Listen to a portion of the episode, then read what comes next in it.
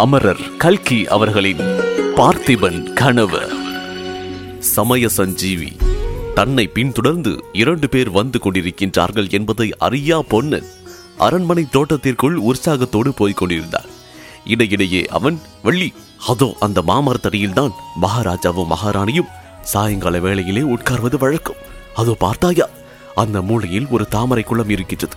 அதில்தான் முதன் முதலில் இளவரசர் நீந்த கற்றுக்கொண்டார் என்று இவ்விதம் சொல்லிக் கொண்டே போனான். வள்ளி ஒவ்வொரு தடவையும் கொஞ்சம் மெதுவாய் பேசு என்று எச்சரித்துக் கொண்டு வந்தாள். இவர்களுடைய பேச்சு குரலை கேட்டு மரங்களின் மீது உறங்கிக் கொண்டிருந்த பட்சிகள் சில விழித்து சிறகுகளை அடித்துக் கொண்டன. அப்போது பொன்னன் கையை தட்டி ஓசைப்படுத்தியதோடு ஷ் என்று சத்தமிட்டான். ஆமா உன்னுடைய தைரியம் எல்லாம் பாதி ராத்திரியில் தூங்குகின்ற பட்சிகளிடம்தான். எதிரியின் கையில் கத்தியை கண்டால் உடனே விழுந்தடித்து ஓடி வந்து விடுவார் என்று வள்ளி சொன்ன பிறகு பொன்னன் சற்று வாயை மூடினான். அரண்மனையின் பின்புறத்தை அவர்கள் அடைந்ததும் பொன்னன் வள்ளி உள்ளே போய் எல்லாம் பார்க்கலாமா? அல்லது வந்த காரியத்தை பார்த்து கொண்டு திரும்புவோமா? என்று கேட்டான். விளக்கில் என்னை கூட ஆக்கிவிட்டது. சீக்கிரம் வந்த காரியத்தை பார்க்கலாம். கோயில் எந்த பக்கம் இருக்கின்றது? என்று வள்ளி கேட்டார் அப்படியானால் இங்கே வா என்று பொன்னன் கிழக்கு பக்கமாக அவளை அழைத்து சென்றார் பார்த்திப மகாராஜாவின் காலத்தில் ஒருமுறை நாம் அரண்மனை கோயிலை பார்த்திருக்கின்றோம். அந்த அழகிய சிறு கோயிலானது அரண்மனையை சேர்ந்தார் போல கீழ்ப்பாகத்தில் அமைந்திருந்தது. அதற்குள் பிரவேசிப்பதற்கு மூன்று வழிகள் இருந்தன. அரண்மனைக்குள்ளே இருந்து நேராக கோயிலுக்குள் வரலாம். இதுதான் பிரதான வாசல். பின்புறத்து தோட்டத்திலிருந்து பிரவேசிப்பதற்கு ஒரு வாசல் இருந்தது. அபிஷேகத்திற்கு காவேரி நீரும் அலங்காரத்திற்கு புஷ்பமும் கொண்டு வருவதற்காக இந்த வாசல் ஏற்பட்டது. இவற்றை தவிர அர்ச்சகர் வெளியிலிருந்து நேரே வருவதற்காக கிழக்கு மதிலில் சிறு வாசல் இருந்தது. இவற்றுள் தோட்டத்திலிருந்து பிரவேசிப்பதற்குரிய வாசலை பொன்னன் அடைந்து கதவின் பூட்டை திறந்து கொண்டு உள்ளே சென்றான். அவனோடு வள்ளியும் போனாள். மங்கிய அகல் விளக்கின் வெளிச்சத்தில் அங்கிருந்து விக்கிரகங்களின் காட்சியைக் கண்டு இருவரும் சிறிது நேரம் பிரமித்து நின்றார்கள். நெடும் காலமாக பூசை முதலியவை ஒன்றுமில்லாதிருந்தும் அந்த தெய்வீக சிலைகளின் ஜீவகலை சிறிதும் குறையவில்லை. முதலில் திகைப்பு நீங்கியவனான பொன்னன் வள்ளி நிற்க நேரமில்லை என்று சொல்லி மகாவிஷ்ணு விக்கிரகத்தின் சமீபம் சென்று விஷ்ணு பாதகத்தின் அடியில் இருந்த அழகிய வேலைப்பாடுகளோடு கூடிய நீளவாட்டான மரப்பெட்டியை எடுத்துக்கொண்டார் சோழகுலத்தின் விலையில்லா பொக்கிஷம் இந்த பெட்டிக்குள் இருக்கின்றது. வள்ளி நல்ல வேளை இது அந்த நரசிம்ம சக்கரவர்த்தியின் கண்ணில் படவில்லை. பட்டிருந்தால் இதற்குள் காஞ்சிக்கு கட்டாயம் போயிருக்கும் என்று சொல்லிக்கொண்டே கோயிலிலிருந்து வெளியேறினான். அவனை பின் தொடர்ந்து வெளியே வந்த வள்ளி ஐயோ விளக்கு அணைந்து விட்டது என்றாள். நல்ல வேளை காரியம் ஆன பிறகு அணைந்தது. போனால் போகட்டும். இப்போது எப்படி போகலாம்? தோட்டத்தின் வழியாக இருட்டில் போவது கஷ்டம். கிழக்கு மதில் வாசல் வழியாக வேண்டுமானால் போய்விடலாமா? வா கதவு திறக்கின்றதா பார்ப்போம் என்று சொல்லி பொன்னன் தோட்டத்தின் கிழக்கு மதிலை நோக்கி விரைந்து சென்றார் அங்கிருந்து வாசற்படி அருகில் இருவரும் போனதும் மதிலுக்கு வெளியில் பேச்சு குரலை கேட்டு திடுக்கிட்டார்கள். பின்வரும் சம்பாஷணை அவர்கள் காதில் லேசாக விழுந்தது. மாரப்ப பூபதியின் பேச்சை நம்பியா இந்த கத்தியை உருவிக் கொண்டு நிற்கின்றாய்? அரண்மனையிலாவது திருடன் நுழையவாவது. திருடன் நுழைகின்றதை கண்ணாலே பார்த்தேன் என்று மாரப்ப பூபதி சொல்லும் போது எப்படி அதை நம்பாமல் இருப்பது? தப்பி போவதற்கு இதுதான் வழியா? வேறு வழி இல்லையா? திருடன் அரண்மனை வாசல் வழியாக துணிந்து கிளம்ப மாட்டான். இந்த வாசலுக்கு வராவிட்டால் தோட்டத்தின் வழியாக காவிரியில் போய் இறங்க வேண்டியதுதான்.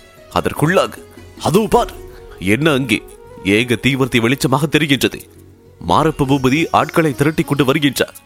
இந்த பேச்சை கேட்டதும் பொன்னனுக்கு உடம்பு வெலவெழுத்து போய்விட்டது.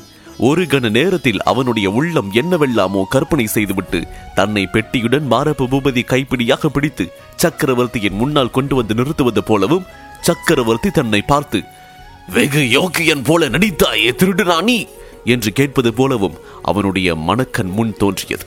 உடனே வள்ளியையும் ஒரு கையினால் பற்றி இழுத்துக் கொண்டு தோட்டத்தில் புகுந்து வட திசையை நோக்கி ஓடினான். மரங்களில் முட்டிக்கொண்டு செடி கொடிகளின் மேல் விழுந்தும் அவர்கள் விரைந்து சென்று கடைசியில் தோட்டத்தின் கொள்ளைப்புற மதிர் சுவரை அடைந்தார்கள். கதவருகில் சிறிது நின்று ஏதாவது வெளியில் சத்தம் கேட்கின்றதா என்று உற்று கேட்டார்கள். சத்தம் ஒன்றும் கேட்கவில்லை. மெதுவாக கதவை திறந்து கொண்டு வெளியே வந்தார்கள். அவசரமாக காவேரியில் இறங்கி பார்க்கும்போது அங்கே அவர்கள் கட்டிவிட்டு போயிருந்த படகை காணோம். பொன்னனுக்கும் வள்ளிக்கும் ஒரு கணம் மூச்சே நின்று விட்டது தூரத்தில் தீவர்த்திகளின் வெளிச்சம் தெரிந்தது. ஆட்கள் ஓடிவரும் ஆரவாரமும் கேட்டது. இன்னது செய்வதென்று தெரியாமல் சிறிது திகைத்து நின்ற பிறகு வள்ளி படகு ஒருவேளை ஆற்றோடு மிதந்து போய் கிழக்கே எங்கேயாவது தங்கியிருக்கும். வா பார்க்கலாம் என்றான். இருவரும் நதிக்கரையோடு கிழக்கு நோக்கி ஓடினார்கள். அரண்மனை மதிலுக்கு பக்கத்தில் தெற்கே இருந்து வந்த சாலை வழியாக தீவர்த்திகளுடன் ஒரு கும்பல் வருவது தெரிந்தது. அது ஓடுகின்றார்கள் என்ற சத்தமும் கேட்டது. பொன்னனும் வள்ளியும் இன்னும் விரைவாக ஓடினார்கள். கொஞ்ச தூரம் போனதும் ஒரு மரத்தின் வேரில் தங்களுடைய படகு இழுத்து கட்டப்பட்டிருப்பதை பார்த்து அவர்களுக்கு பரம ஆச்சரியமாய் போய்விட்டது. ஆனால் ஆச்சரியப்பட்டுக் கொண்டு நிற்பதற்கு அதுவா தருணம். அதற்குள் தீவர்த்திகளுடன் வந்த கும்பல் காவேரி கரையை நெருங்கிவிட்டது. ஐயோ அவர்களிடம் பெட்டியுடன் சிக்கிக்கொள்ளப் போகின்றோமோ? என்று பொன்னன் பதபதைத்தான். அதே சமயத்தில் படகு கட்டியிருந்த மரத்துக்கு பின்னாலிருந்து ஒரு உருவம் வெளிவந்தது. அது சிவனடியாருடைய உருவம் என்பதை அறிந்ததும் வள்ளி சுவாமி நீங்களா? என்று ஆச்சரியமும் மகிழ்ச்சியும் பொங்க கூச்சலிட்டாள். என்று அடக்கினார் சிவனடியார்.